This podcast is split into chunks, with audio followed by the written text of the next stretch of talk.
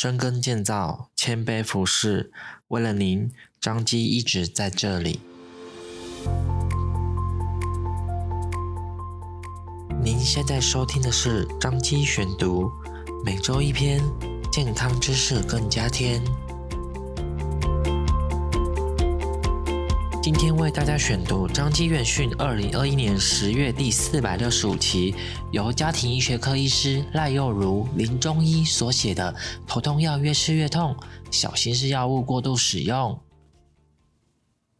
早在十七世纪，止痛药造成的头痛即被发现。头痛发生较频繁的病人，常常会服用偏头痛的药物和止痛药物。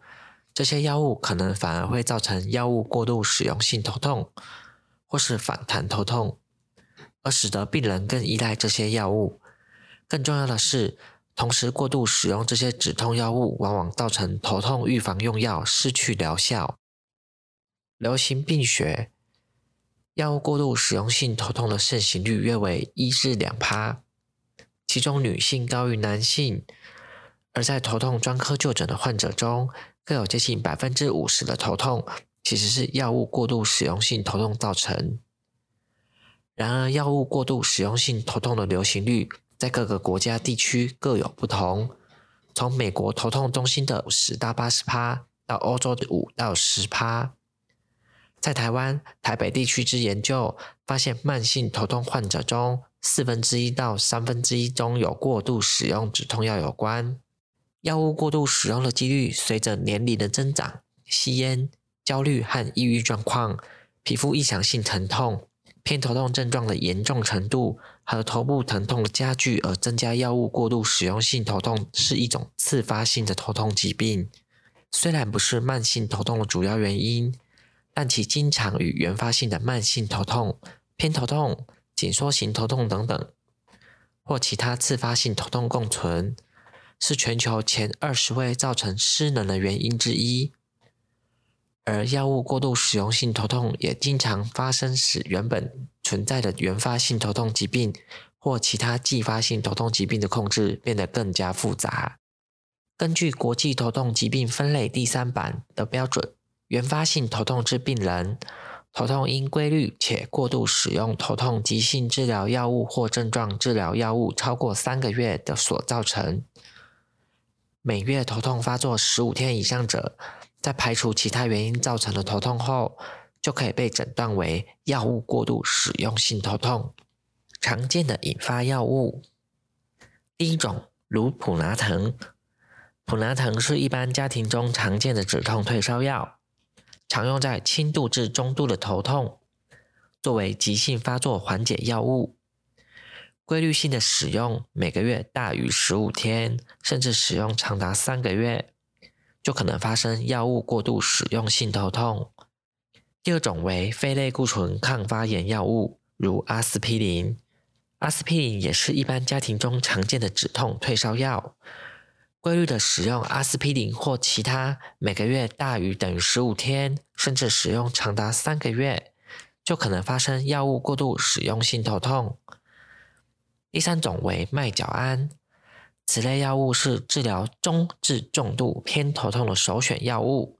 麦角胺的生物可用率变化很大，因此很难界定最低剂量为何。但规律的使用对麦角胺每个月大于十天，甚至使用长达三个月，就可能发生药物过度使用性头痛。四、翠普登，翠普登为血清张力素接受器活化剂。多数的病人在服用两小时后即可有效缓解头痛。若服用后能发生头痛复发情形，间隔两小时后可再追加剂量。然而，反复使用催布登每个月大于十天，甚至使用长达三个月，也容易发生药物过度使用性头痛。其他还有鸦片类止痛药以及复合型止痛药。市面上有很多复合型止痛药物，许多头痛病人都广为使用，且这些药物也常与药物过度使用性头痛有关。常被使用的复合止痛药物，常是非鸦片类止痛药，合并鸦片类、巴比妥类及咖啡因。各种药物对于过度使用性头痛风险估算因研究而异，但可以总结如下：一、鸦片类止痛药含巴比妥类的复合镇痛剂，核对乙氨基酚、阿司匹林、咖啡因的复合止痛药风险最高；二、脆普登造成的风险居中；三、单独使用非类固醇抗发炎药物的风险可能很低，但仍有被研究报道的记录。止痛药的种类、半衰期、剂量与服用时间长短，与药物过度使用头痛之间的关系并未十分明了，且止痛药物过度使用的依据也只是来自临床观察。但是因为每个人的感受度差异很大。所以，并不是每个人过度使用这些药物都会造成药物引发性头痛。然而，限制病患过度使用头止痛药、麦角碱或是翠普登是非常重要的。其中，每个星期的使用次数最重要。戒除止痛药一般在门诊处理每周递减一成的头痛药物，且通常以非类固醇抗发炎药物取代之。病人同时需服用头痛预防药物，并加强教育与支持系统，并要了解整个疗程可能需要几个星期到几个月，且并不见得会立即见到效果。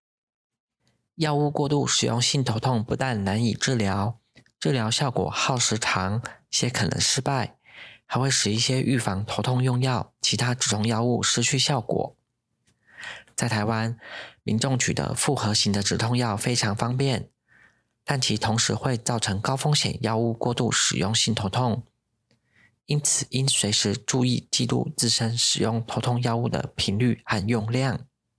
总而言之，当头痛发作频率逐渐增加，且开始规律性的增加止痛药使用，却不见改善时，建议应尽早咨询专科医师。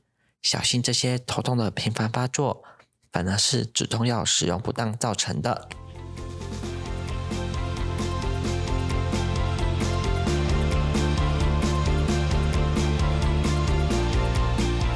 谢您的收听，温哥待一半年哦，欢迎大家去收听哦。彰化基督教医院为了您一直在这里，下次见喽。